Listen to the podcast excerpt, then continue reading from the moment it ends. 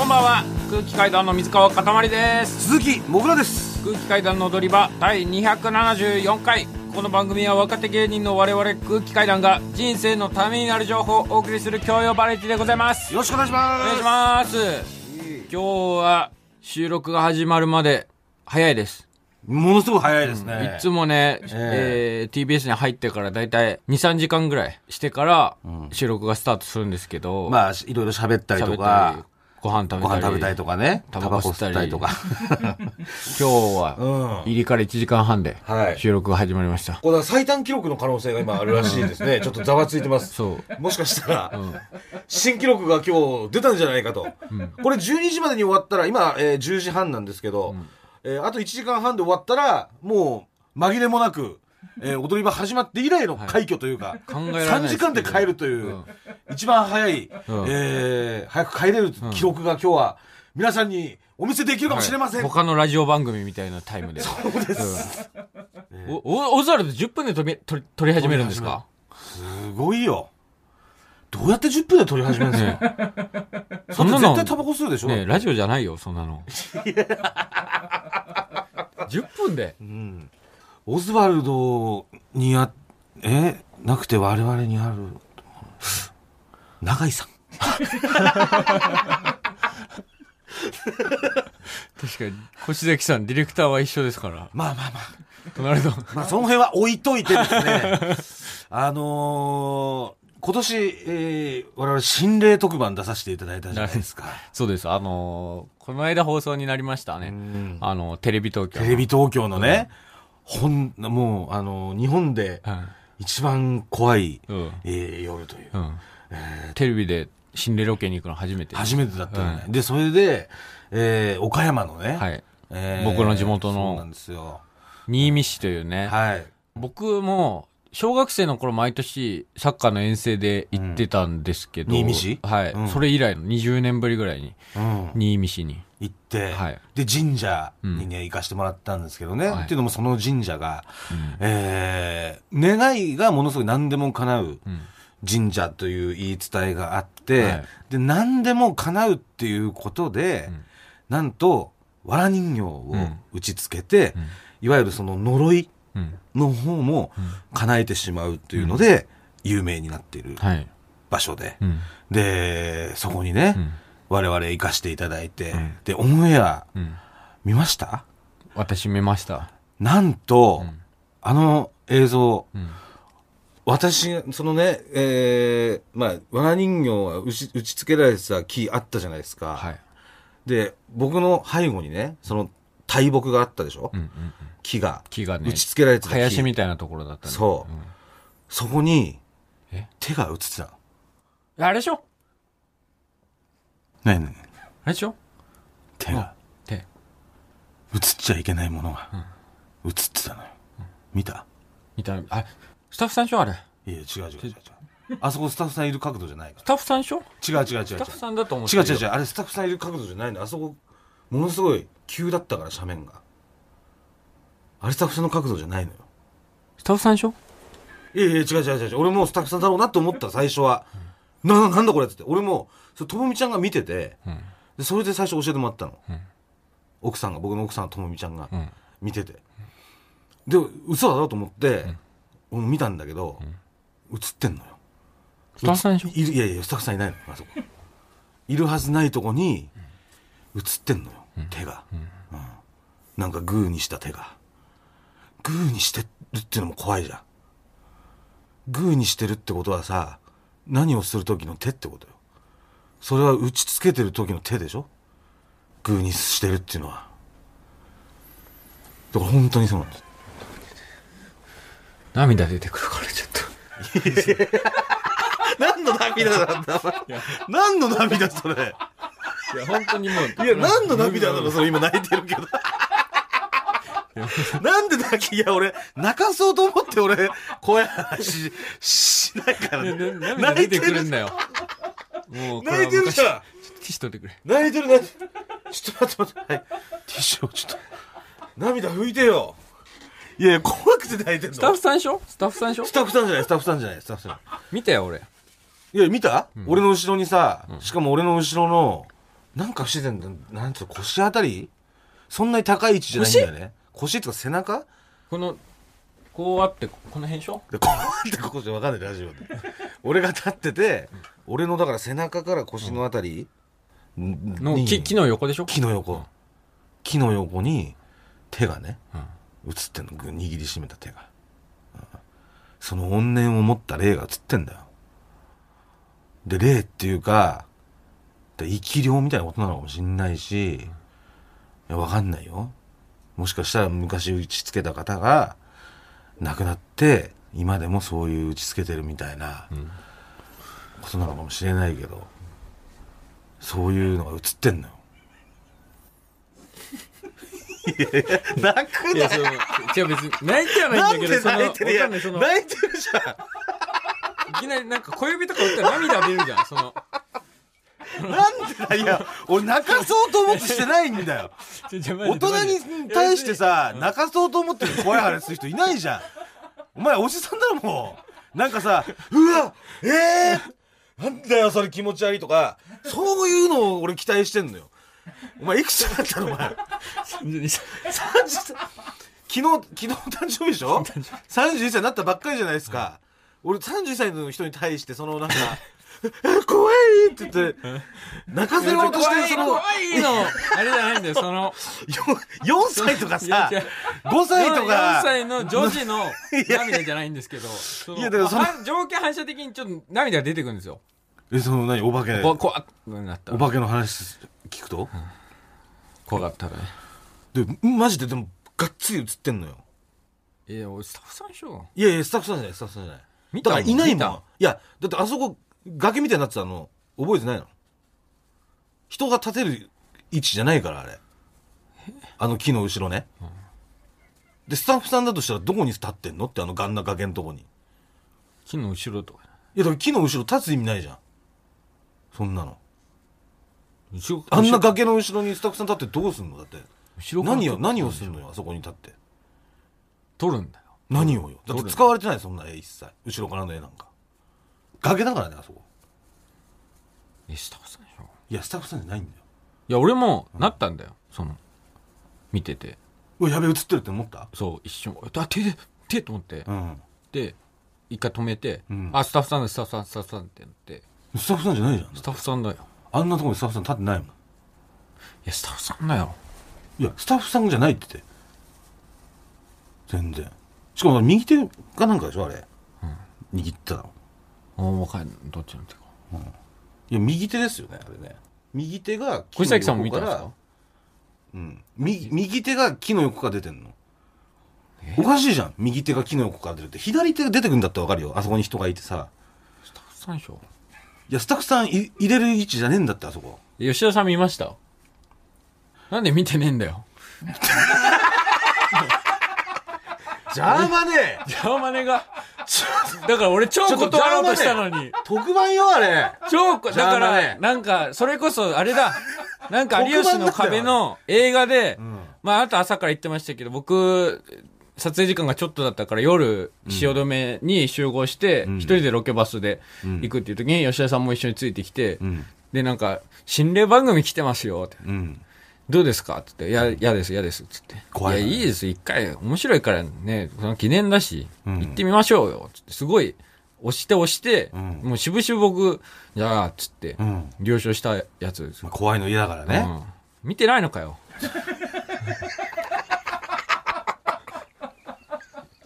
行くだけ行かせて。でもロケも、ロケも来なかったし。あこれ行くんすかって聞いて、いや、怖いんで行かないです。怖いってか。次の日の岡山の僕らの BS 吉本でやってる楽しいロケだけ来てそっ岡山にはいるいたのに。うんそれがさがっつり映っちゃ映っちゃっててさ。え？もうふだって普通に考えたらおかしいんだから。その木から右手が出てるっていうのも。うん、無理して右手出してることになるしだから、ま、間違えて右手出しちゃう。間違えて出る反射じゃないっしょ？って右手が。ふってだって一瞬なったでしょ？あれふって。うん。結構一緒いやでなんだもずっとあったよ結構。ずっと。でそれで映っちゃったと思って俺あの時さ、俺釘触ろうとしたじゃん。一回。うん。で、それで霊媒師の先生がさ、ダメダメダメっつって、触っちゃダメっつって怒られたじゃん、俺。うん。そう怒られるよ。そうだからその、だからその、触ろうとしたっていうのもあんのかなと思ったの、俺。そう。で、その後だから、あれ。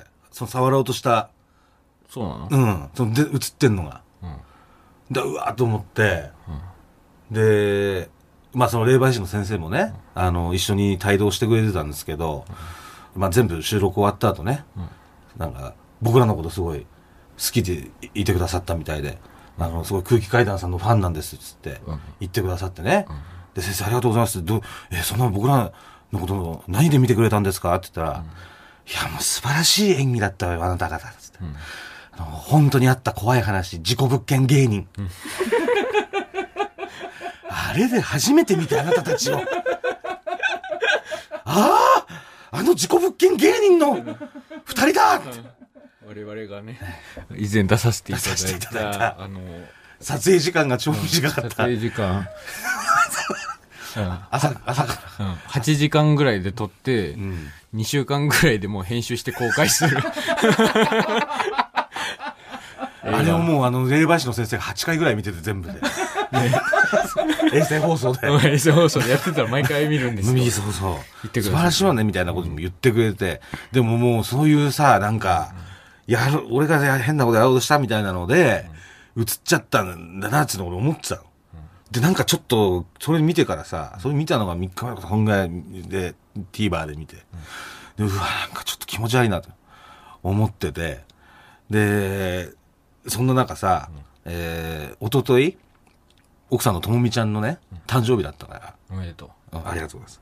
で、俺北海道行ったの。奥さん北海道いるから。ううんで、北海道行くときに、羽田空港行ったらさ、角曲がったらさ、誰も乗ってない車椅子が、うーんって、俺の方向かってきた。で、うわーって。やばいやばい、これ、これで、で出た出たと思って。誰も乗ってないやつ。で、そしたらさ、その50メーター後ろぐらいによく見たら、同じ誰も乗ってない車椅子が走ってきて、で、またその50メーター後に、同じ誰も乗ってない車椅子が走ってきて、普通の歩道。あ、今羽田空港って、全自動の車椅子走ってんだと思って。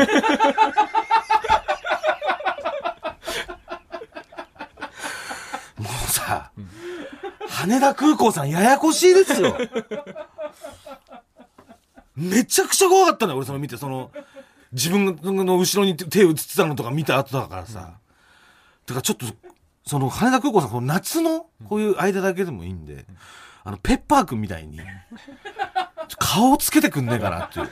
そのあれな、お前知ってたあれ自転自動のあの、車椅子みたいなの走っ俺てんの。もついこの間うん。見てで知ってる？この間温野菜行ったんだけどさ温野菜もさん。温野菜って結構食べ放題したらガンガンお肉とかうん。野菜とか運んでくれるじゃん。あの、しゃぶしゃぶとかすき焼きのお店ね。うん。あれも今全自動のロボが運んできてくれるえ？もう皿もう乗っけたん。そのロボそれでもペッパーくんみたいな感じでしょ？いや買わない。え？ルンバみたいな感じじゃん。ルンバみたいなのにでっかいんだけど背も150センチぐらいの感じで何段かあかなってりでかいね。そこにうん。その注文した品がうん。置いてあってうん。届くの。うん。テーブルまで。え、それ誰と言ったのそれ？彼女。なんで小指つけた？小指出しましたよ。さっきまで大泣きしてたやつが小指出してメソメソしてたやつが彼女って。いやでもさ、それはさ、ねなんかでもさ、まあ確かにびっくりだけど、で、ただ、まだ取り切ってないのに勝手に帰っちゃうから。結構俺何回もえのきを追いかけたりみたいな。どうすんのそれ？取り切ってないのに追い戻って帰追いかける追いかける。あれ追っかけてそんなきゃいけないの？自分で？その、あそこ呼んでも来ねえし。呼んでも来ないから。まだえのき取ってねえよっつって、追いかけても、持ってきまあだかて。ら本当にね、夏の間はね、ちょっと各企業の皆さんね、ロボットにはちょっと顔をつけてもらって、本当にちょっと怖い話とか方々で聞いて、びっくりしちゃうんで、うん。なんで本当にそれだけお願いいたします。えー、まあ夏ということでね、ちょっと怖い話をしてしまったんですけれども、まあちょっと好きな曲をかけて、その怖い気持ちを吹き飛ばそうと思います稲垣純一で、夏のクラクション。泣きやんだ？いやその泣いてはないんだけどその涙が出てくるって言われたいやだからそういう泣いてるってことじゃないの？涙が出てくるってこと。それはもう大丈夫？うんだ大丈夫なんだけど、いやスタッフでしそれ今までもその泣いちゃったことあんの？ょな泣い泣いちゃったっていうか涙が出てくる、だから泣いちゃった？泣いちゃったってことじゃん。涙が出てくるってことは。涙が涙は出やすいんですよ。そのうん。多分だから極力避けるもん。怖いの？そのこ怖いのリングとか見てないのじゃん。リングは見てないと思う。リングは見てない。えー、っとね。リング大泣きじゃんもうもしあれはめっちゃ怖かった。着信あり。泣いた？中学生の時。泣いた？泣いた泣いたっていうか涙出たけど。なんか流行ってたじゃん着信あり。ああまあ携帯がなんかでしょ？なるやつでしょ？うんそうそうそう。そう流行ってた。うん。みんなあれ着信音にしてさ。うん。うん趣味ありよ。それで泣いた。あーな涙出た。とかいや嫌だったな。本当ちっちゃい時は嫌だった。泣いちゃって妹がさ、うん。アンビリーバボーとかを見ててもうん。ちょっと腹立って変えたりしてたのチャンネル。あたまに怖いのよもんあるじゃんその、なんか怪奇現象とかそういうの、うん。そういうのダメなんだ。普通に風呂入るとか怖いじゃん。うん。鏡あるところとかああ。鏡見たら手映ってるかもしれないしな右手がな。どうすそんるなん言うなよ。まあでも自分の見えないところに右手は映ってんだろうないやあんま良くないよ。良くない。泣くんだよ。泣いてはないんだよ。いや泣いてるじゃんだから。泣くのやめて。いやマジでね生活に支障がね出るから。本当に僕は。結構ねうん。本当にそういう話とか聞いて数日とかは、ん。結構もう前後不覚になるぐらい酔っ払ってうん。はないと風呂入ったり寝たりできない。の結局もうだからうん。朝までそのテレビとか見てうん。ちょっと明るくなるまで待ってから寝るとか。うん。夜やっぱ暗いと怖いってこと？暗いとこ。そういう時に限ってさ、時計見たら4時44分だったりしない？別に4時40分怖くねえよ。いやマジですなんかさ単発としか思わないよ俺。4時44分見てもなんかそういう縁起悪い時なと思って。そういう時に単限って発ないすごい。かっていう。単発ってなんだよ。サメサメサメとしか見えない俺本当にね嫌なんだよ。だか4らさ時44分怖いの？32歳で？嘘だろお前。いや別に怖くはないよ。4時怖くないよ。44分で泣くなよ。怖くないよ。怖くないんだけどそのなな涙も出ないんだけどうわなんだよ絶対来る時間じゃんしかも4時いや44分そうそうそれそうなんだけど生きてれば1日1回必ず来るのよ4時それはそう44なんだけど。分って。来てるんだけど起きてないからさ。あんま見ないじゃん4時44分。いやそんなことないっしょ別に。全然怖くないじゃん。本当に。絶対体験すんだから4時44分は。本当さ。まあでも一応でも募集するちょっと。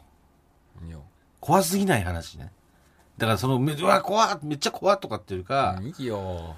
やっぱ苦手な人もいるからだから水川が泣くぐらいの。だから皆さん今多分な泣きはしないんだけど聞いたと思うんですけどその。4時44分で涙が出るんだよ。泣きます。いや4時44分で泣泣かないですだからその4時44分、時計見たら4時44分だったぐらいの話を募集してます。4時44分の話。でそれで、そそれで水川が泣いたら何かプレゼントします。で、怖すぎたらもうなしね。だからでもさ怖すぎたらアウト。そそれちゃんと弾いてねそのメールの段階でれ読まないです。怖すぎるのはもう読まないです。ちゃんとその4時44分ぐらいの、でもそれぐらいだったら別にいいチョイスして、で、その代わり、そ、それはちゃんとこっちで、ちゃんとその4時44分ぐらいのやつを、あの、選ぶんで、それで泣いたら本当に、プレゼントしてくださいよ、リスナー。自腹で。リスナーに。なんでだよいや、それだってこっちはちゃんと俺はやりたくないのになんで勝手にさちょっと怖い話送られてきて俺が涙出たら送らなきゃいけで、ない怖くない話だから。怖くない話なのに、それは泣いちゃったら、それはもう32歳だからもう。おじさんがさ、おじさんが怖くない話で泣くってもう、何か秩序がもう壊れてるい。や違うんですよだからそれはもう、だから俺が涙が出るってことは怖いは怖いんですよ4時44分で泣いてたらやばいよ。いや4時生きてい44けないよ、この先。4時44分で泣かない時計見て4時44分だったで泣いてもうたらさ。嫌なんだよでもそのぐらないんのかそれでさ、思い出すんだよ、全部バーッとか。今まで怖いやつとか。いやでもそそんぐらいの話だから時計見たら4時44分だったんですよ思い出すんだもんだって、その。夜勤の人とか全員見てるからね4時44分。俺は夜勤じゃないもん。いや、なんでちょっとこちら募集しますんで、えー、4時44分の係まで。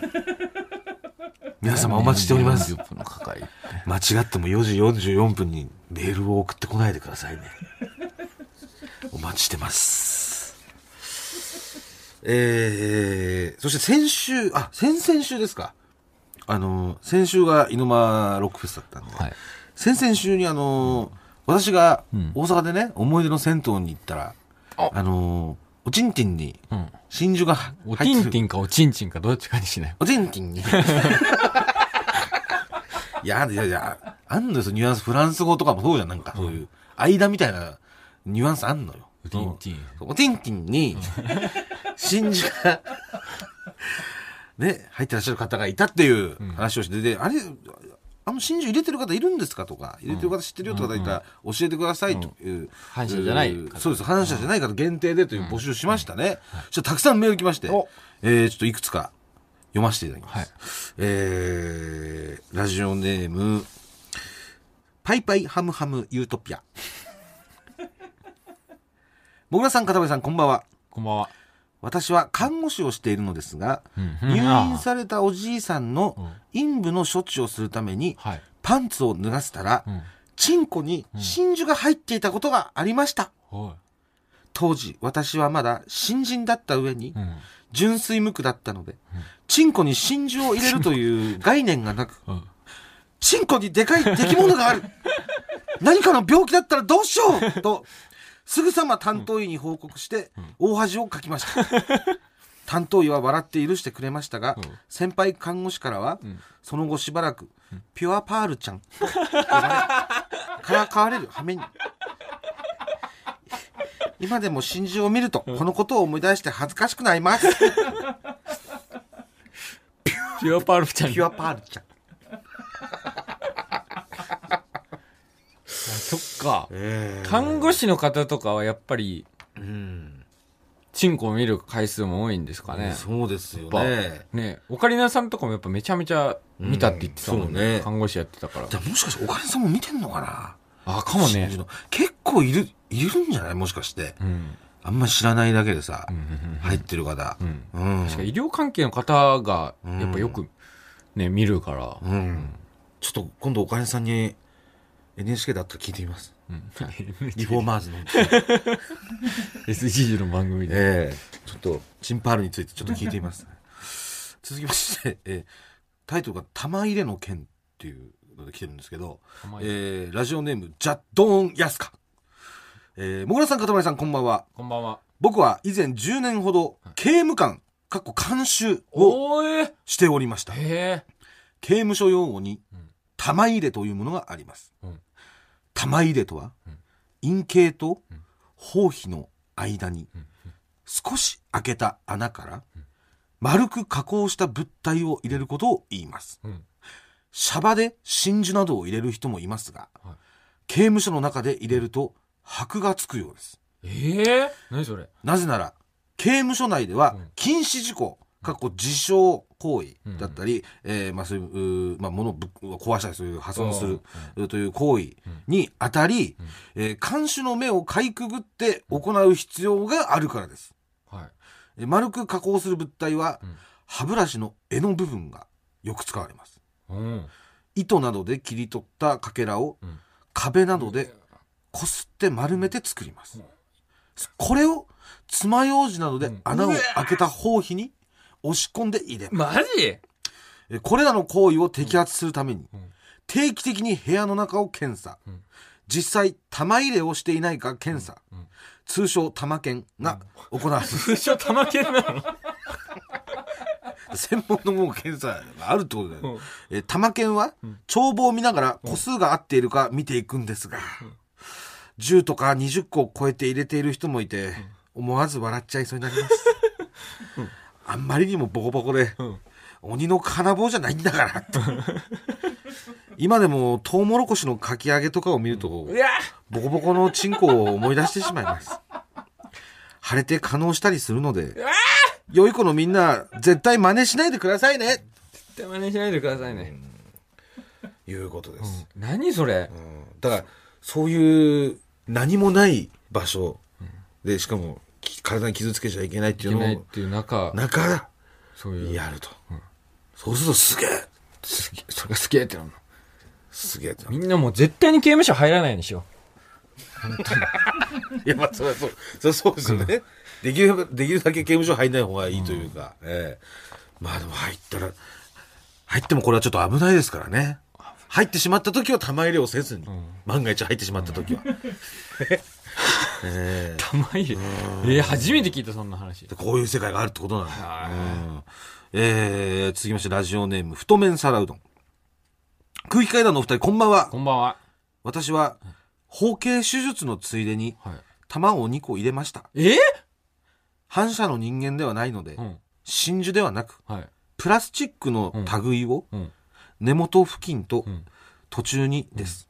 え？抜歯は必要ない。レーザーなのでしばらくかさぶたのようになりますが、1ヶ月ほどで使用可になります。ちなみに、相手も自分も気持ちよくなります。実際に入れているという方からの貴重なご意見です。ええ包茎手術ついでに入れたんだって。すごいな。やすっごい変わるじゃん。包茎から、真ず珠入れたるむけチンパール人間になるの？すごいな。とんでもない進化ですよ、もう。うん。ぬめもんが門左衛門って感じだよね、もうね。世代じゃない。何それ？ぬめもんが門左衛門になったよ。わかんない。全然わかんない。な、何？デジモン？デジモン。あ、ああ。デジモン見、見てなかっ見てなかった。まあ、そん、そういうことです。まあ、お互いに気持ちよくなっているという貴重な情報ですね。はいはい。はい。えー、続きまして、ラジオネーム、大騒ぎとんこ。えー、初めてメールを送ります。はい。真珠の件についてです。うん私はん、現在、うん吉原のソープランドで働いております。おーえ風俗嬢になり、はいろいろなお客様のご奉仕をさせていただきました。はいチンコに真珠が入っていたお客様のお話をさせてください。はいまず、物理的に厄介な事柄があるんです。はいスキンをお口でかぶせるとき、はい。スキンが真珠に引っかかり、手間取ります。かっこ。うまく装着できず、手でかぶせ直ししてるあの数秒間、はい死にたくなります。そして、挿入した後お客様は、まるまるちゃん、気持ちいい奥に当たってるとおっしゃるのですが、実は真珠で感じたことは一度もありません。ええ痛い思いをされて、チンコに真珠を入れたことを思うと、とても悲しくなり、嘘でも全力でチンコ真珠の存在を肯定してあげようと。あ、ななさん、奥に当たる。気持ちよすぎておかしくなりそう。もっと奥ついてと、呪文かのように唱えてしまいます。ごめんなさい。私なりの解釈になりますが、少し奥手で一物にあまり自信がない方が真珠に手を出しているのではないかと推測します。うん。お客様にはなかなか聞けないので、今回のラジオで真珠を入れるきっかけなど知れたら嬉しいなと思います。は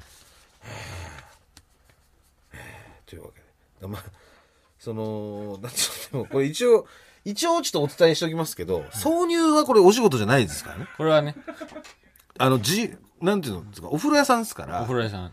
こその中で自由に恋愛をされてるという、はいされてそういうことになったんでしょうね。出会いの末にね。そうです、うん。出会いの末にそういうとこ出会ったら、うん。そういうふうになってたというか、はいそそこだけちょっとん。一つ言っときます、はい。はい。でもねまあこれ、まあ、実実体験ですから、うん。でこれちょっとだいぶ食い違いますよね先ほどの。確かにね。うん。まあでもなんか母性は刺激してる感じはしますねでもね、うん。なんかそういうなんていうの痛い思いして入れたんだけから、けなげな。けなげだなっていう、その辺の心をくすぐってる感じはしますね。うん。ええ。20個だってよ。うわ。すごいよ。しかも穴入れると、ちっちゃい穴入れてそこから、どういうことだその、ね破れたりとかしないってこと、ね相当やっぱり、ねビリーってなって、どうだ？ろうとかってなっちゃうなんか。怖えよ。殺し H みたいな。でもそれがないってことは、やっぱ相当チンの皮って、うん。そのし、伸縮性あるっていうかさ、いやー、勉強になりました、改めまして空気階段の水川かたまりです。鈴木もぐらです。えー、この間鹿児島に行ったじゃないですかあの笑い飯さんのえ単独ライブの全国ツアーの鹿児島公演のゲストに。読んでいただきまして、まあ僕らとマジカルラブリーさんとはい。三浦マイルドさんええとスマイルさん、はい。えー4組ゲストで読んでいただいて、うんえーまあ鹿児島にはい。なぞらえたようなちょっと大喜利とか、うん。替え歌のコーナーとかがあって、で、まあ鹿児島だからっていうので、ん替え歌のお題が長渕剛うん。さんのうんトンボだったんですよね。うん。で、まあ、その時に、うん。今まで特に思わなかったんだけど、うんパッと思い出して、うん。そういえば僕が19歳の時に、母親に、長渕は聞かんでええよって言われたなと思って。ええよって何？だから僕、そういえばトンボ、うん。トンボぐらいしかわかんないのかな、多分。うん。しっかりと A メロ、B メロ、サビのメロディー全部わかるの。うん。他の、P、P、P とかは、うんその P、P、P は知ってるけど、うん。ろくなもんじゃねあ、これがろくなのもんじゃねえ、うん。他の曲とかもあんまりわかんないですね。単独ライブ、それこそ単独ライブで乾杯を使わせてもらいましたけど、うんそれも、名曲じゃないか。うん、全部は知らないぐらい。ええしかも、ちょっと禁止するの遅くない？しかも。なんか、もっと長渕ってさ、中学ぐらいで禁止しとかなきゃ、通るよ、みんな。うん。うん。それは俺は通ってなかったからさ、そこで初めて暇だったからいろいろ音楽聴いてて、で、長渕は聴かんでええよって言われて、うん。で、ビートルズ聴きなって言われて、うん。そこは、それでビートルズ俺聴くようになったんだと思って。なんか全然そのさ、長渕やめてビートルズインみたいな、なんか全然その、なんつうの、べ別物というか、飯は食わんでいいよ、みたいな。その代わり本読みみたいな、なんかその、なんつうの、その、全然別物といういうか、うん。でも、10でも19でしょ？うん。19でやっぱ親にさ、ん音楽を決められてるってやっぱやばいよ。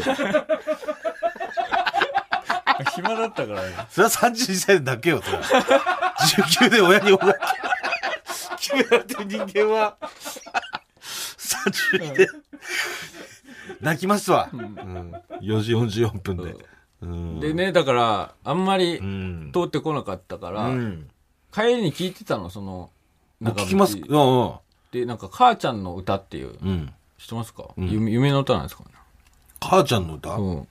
どん、えっ、なんかおと、母さんのことを歌ったうん歌。うん。で、本当になんか、結構アルバイト先でうん。ひどい目にあって、こき使われて、うんそれでも歯食いしばって頑張って、うん。そういう全国土佐回りして、うん。みたいな歌うなんだけど、ん。やっぱね、あんま共感できなかった。なんでよ。いやいやいや。なんか、叩き上げすぎて、まあだから、その、そっか、バイトとかだって飛んでる人間で、そう仕送りもらってバイト飛んでる人間には、まあ、強し刺さんねえか。そう。そう、強しはやっぱその辺は、歌わないからね。親に、音楽を決めてもらってとか、仕送りを1200番もらえ、4時44分の時間を見て、泣きとか、剛もその辺やっぱ無視してるから、その辺の、アマちゃんは。だから多分、それは引っかかりませんよ。うん範囲外だったのかもしれない、僕は。まあ、そこで、そこで剛を、確かに19の時に剛をそこでさ、何の違和感もなくさ、んあ、じゃあ聞くのやめてビートルズ聞こうって思える人は、まあ、それは剛に一切共感しないと思う。うん。もう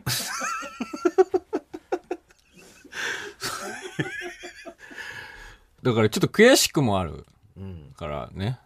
もし自分に息子が生まれたら、うんたうん、長渕剛うん。に共感できるようなうん。人間になってほしいな。それじゃあ自分を否定してるってことなのじゃあ。いや、まあ自分を否定っていうか、うん。多分男として多分、ある程度共感できた方がうん。いいんだろうなと思う。うん。まあじゃあそそういうじゃあ英才教育をね、はい。強し英才教育を頑張ってください、はい。厳しく。息子さんには。はい。えーめちゃくちゃ甘く育てられたやつが なんか息子に厳しくっていうのもなんかすごい反強し的な感じするわ。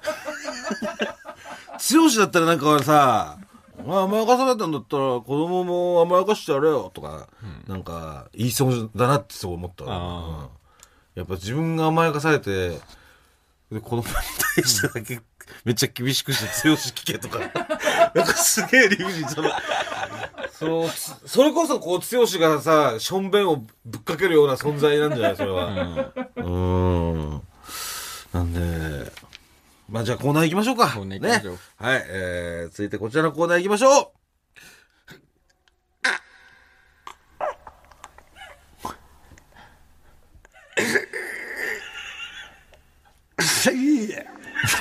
うん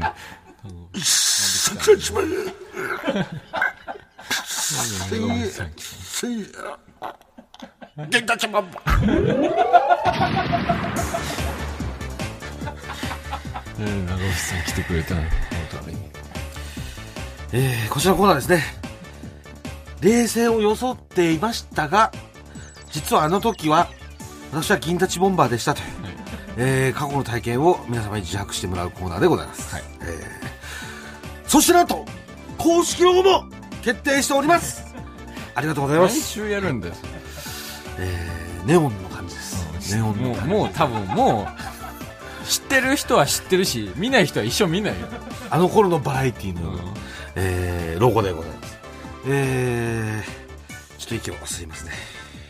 息を吸う時間を設けるんだったらやんなくていいよまず吸ってからお送りします。えー、まずラジオネーム。踊り場ラジオ川野。中学生の時、クラスの女子が、私のスカートめくってみて、と言ってきたので、ええー、何よ、と言いながら、ぎこちなくスカートをめくってみると、下に短パンを履いているというドッキリで、は？何これ？意味わからない。と、鼻で笑ってましたが、本当は銀立ちボンバーでした。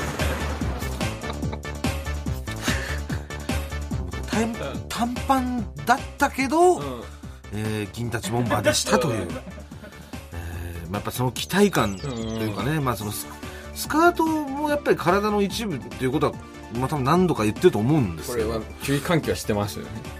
そうですね、えー確かそこをやっぱり触ってこう、うん。上げるって時点でね、うん。もう立っちゃうもんなんで、うん。これはもう悪質ですよ、悪質ね。全く同じことあった気がするな。えなんでそういうのがあるの？俺はないけど。そういう。どういうこと？これ何これ？好きだったってことじゃん相手いや。気持ち悪い。なんだ？好きとかじゃないでしょ別に。偽銀立ちボンバーだろこれ。なんだよその言葉。偽銀って。偽銀だよこれ。えー、続きましてペンネーム。ペンネームとか、えーえーラジオネーム。高丸。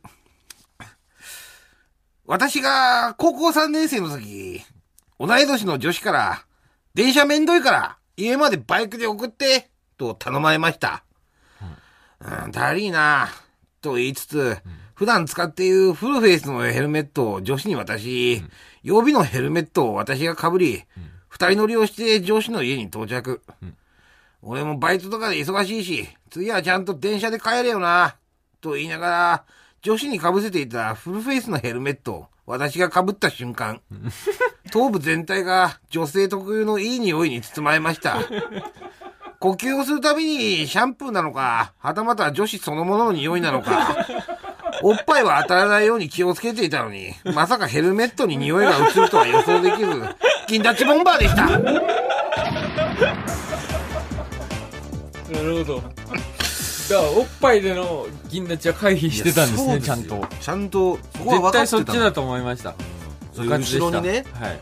なんか抱きついてこう、みたいな、うんあるじゃないそんなのもうんそれはもう最初からないように、はい多分この肩を持ってくれとなか、るほどね。そういう対策をしていたんですよディフェンスは。してたんですね。にもかかわらず、まさかね、ヘルメットで。あの短時間でこんな匂いするのっていう、えー、驚きですよ。うんうんえーラストですね、えー子宮牛ボンバーいただいてます、えーラジオネームふにゃふにゃうさちゃん。コロナ前の夏職場の先輩たちと目隠しをしてかき氷の味を当てるゲームをやりました。楽しそうな職場だな。自分で目を隠して口を開けて待っていると、声が低くてかっこいい先輩が、犬みたいだね、と言いながら、私の口にかき氷を運んでくれました。冷たいこれレモン？なんて大げさにリアクションした私ですが、本当は子宮牛ボンバーでした何それ？バナーに出てくるエロ漫画じゃないか。なかなかここ犬みたいだね。職場の先輩は職場の子ド S ド S 王子？みたいな。職バ場ナーに出てくる。の先輩が、ド S 王子なんだが、みたいな。朝からド S 王子なんだが、みたいな。えー、今週は以上です。どうでしたか？いやこんな本当漫画みたいなシチュエーションあるんですね。えーはい、まだまだこちらお待ちしてますんで。お待ちしてます。ん、ではい、えー皆様自白の方よろしくお願いいたします。はい、よろしくお願いします、はい。えー今週の最高ソングなんですけれども、はい。先週お送りしました、イノマーロックフェスティバルスペシャルで、うん。ちょっとお時間の関係で入りきらなかった、うん。ハンプバックさんの曲をお届けしよはいうと思います。はい。まあ実はハンプバックさんも楽屋に来てくださいまして。そうなんですよ。はい。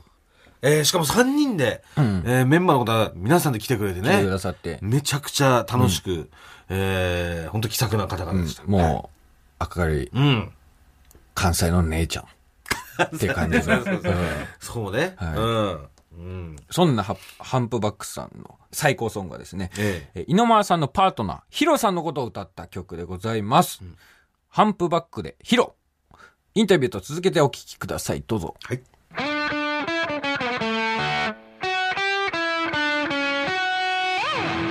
踊り場。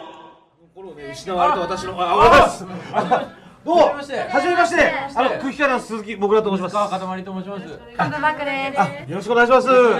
どうぞどうぞ、あの、おかけいただいてありがとうございます。こんな、ありがとうございますあの、ステージ終わりに、ありがとうございありがます。とうございます。最高のステージをもう客席で見させていただいたんですけど。いや、初めてライブ見させていただいたんですけど、最高でしたね。なんかいっぱい飛んだ。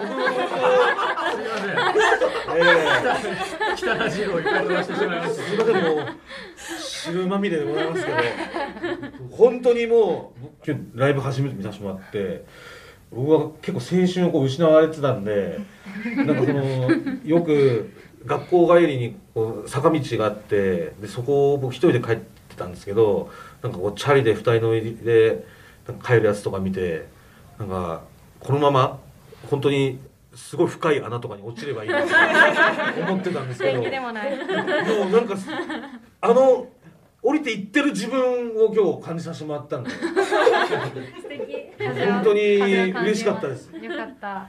ありがとうございます。ありがとうございます。あの、えー、井上さんとなんですけど、はい。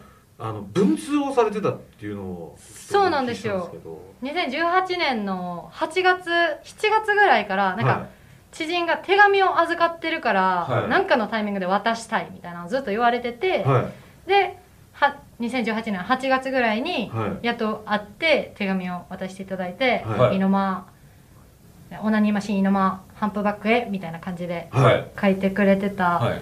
やつ開けたらもうでっかく「大好きです」だけ。書いてて。で一応住所も書かれてたんでお返事書いてよく返信しようと思いましたね。それに対して。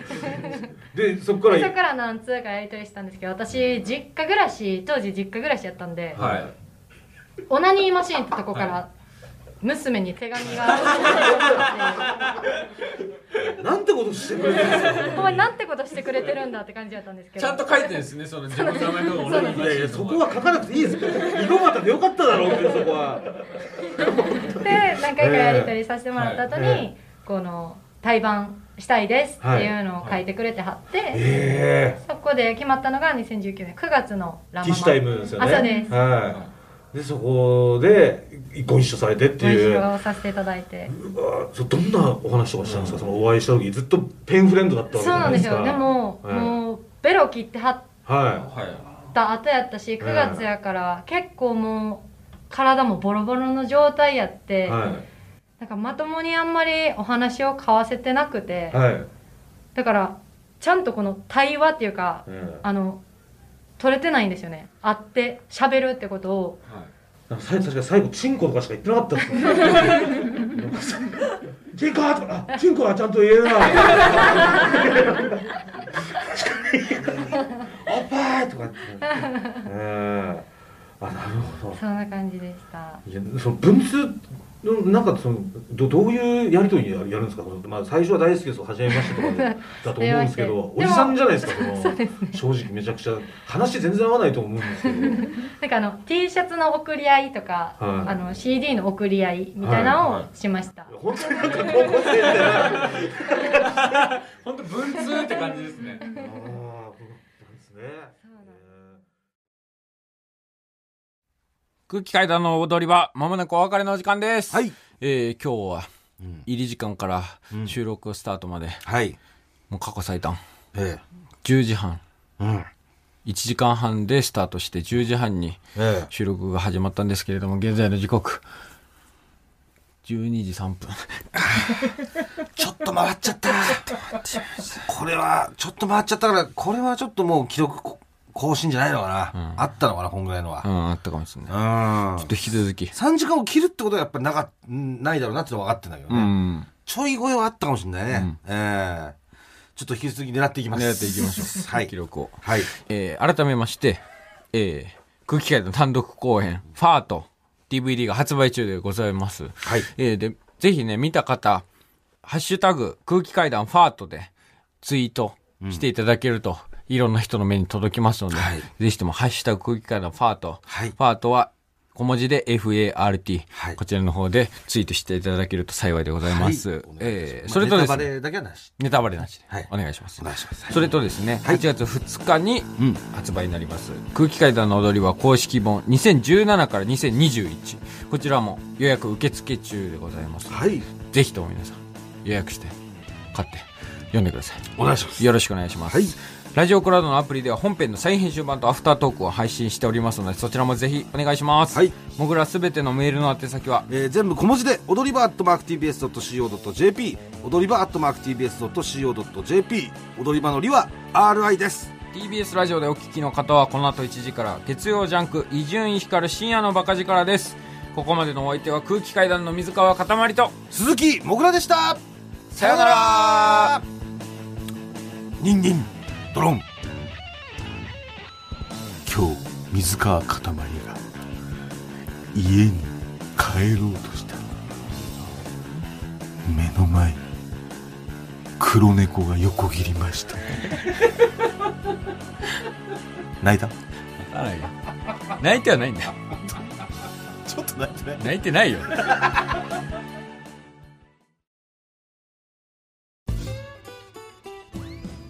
サー向かいのフラット木曜日のパートナーを担当する横澤夏子です。バタバタする朝をワクワクする朝に変えられるように頑張ります。パンサー向かいのフラットは月曜から木曜朝8時30分から。